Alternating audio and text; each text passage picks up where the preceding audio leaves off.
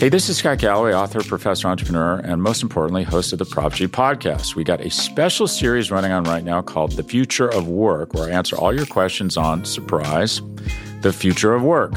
Questions including what are we missing when we work remotely, or how do we handle work life balance when a major opportunity comes knocking? From the provocative to the technical, we're offering insights you won't want to miss. So tune in to the future of work, a Prop G Pod special sponsored by Canva. You can find it on the Prop G Pod wherever you get your podcasts.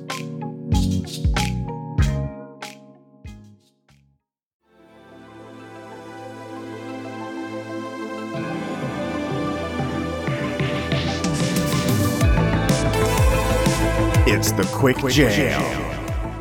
Big news, small portions, coming to you in the afternoon just to keep you on your toes. I'm your host, Michael Kist. This is episode 17 of Quick Jam brought to you by the Five Folk at SB Nation and Bleeding Green Nation. Let's huff a bang energy drink and get involved. Starting things off with some big news that impacts the Eagles roster. The Eagles have officially placed Marcus Epps on the reserve slash COVID 19 list. From what we know, the safety Epps is asymptomatic and no other Eagles players tested positive in Wednesday's results. The Eagles released a statement talking about how Epps is self isolating, and the Eagles will be following protocols, blah, blah, blah, blah, blah. Here's hoping that Epps returns to full health quickly, and there's no other positive test for the Eagles, as those positives seem to be spiking not only for the NFL, but nationwide as well. This likely means that rookie K'Von Wallace and new free agent addition Will Parks could see an increase in snaps if Epps is not cleared for Week 10 action, and that's honestly no small thing, as Epps has been quietly solid in his somewhat limited action. In other Eagles news, congratulations to Eagles running back Corey Clement, who was named the NFLPA Community MVP for Week 8 of the season. What did he do to win that award? Well, he was part of leadership for a contest held by the National Youth Foundation where young writers created books on how to resolve bullying. According to the NFLPA, the winners earned $500, received a surprise Zoom visit from Clement, and will have their book published. Speaking on it, Clement said, quote, It's a true honor to be named the NFLPA Community MVP. As an NFL player, I have the opportunity to bring attention to the causes most important to me, literacy, anti-bullying, and music education. I feel that it is important to support grassroots nonprofits that are led by black leaders, end quote. This marks the second Eagle to win the award as Rodney McLeod was the week two recipient for distributing 40,000 pounds of fresh food for families while also providing them information on voter registration. My man. This means that the two are eligible to win the Alan Page Award, which is the NFLPA's highest award and has been previously won by Malcolm Jenkins in 2017 and Chris Long in 2018, both while they were with the Eagles. And hey, good for those guys. The news is so often filled with bad juju, and the good work that these athletes like Clement and McLeod do behind the scenes often goes unnoticed and underreported. So good for them. Some recommended reading this week comes from the Touchdown Wire, as Doug Farrar wrote up a great piece on defensive players he felt were being underrated based on their performance on the field. Among names like Stephon Tuitt,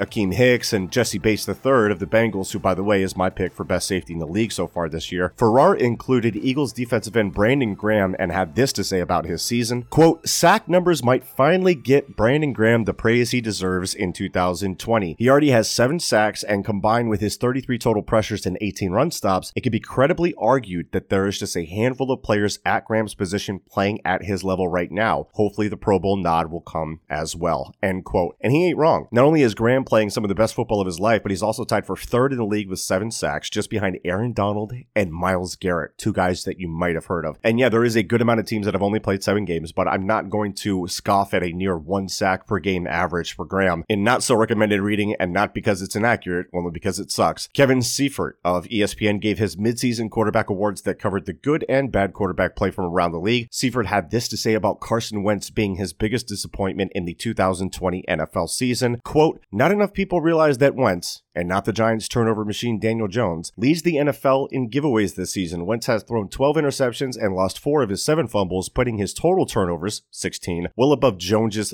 13. End quote. And he would go on to cite some EPA numbers from those turnovers, which show that his turnovers could have and should have hurt the Eagles much worse than they have. But the team has been fortunate that they haven't. And look, I find it hard to argue in Wentz's defense here. Special thanks to you, gentle listener, as the BGN Podcast Network has reached well over 4 million downloads on the year, and we're now over the hump of 1,500 five star reviews. Remember, if you want to get in on the action, go leave a question in the written reviews on Apple Podcasts, and me and Benjamin Solak will do our best to answer those questions on an upcoming Kist and Solak. We thank you so much for your support in helping this monster continue to grow. Keep that love coming, and as always, go dominate and have yourselves a day.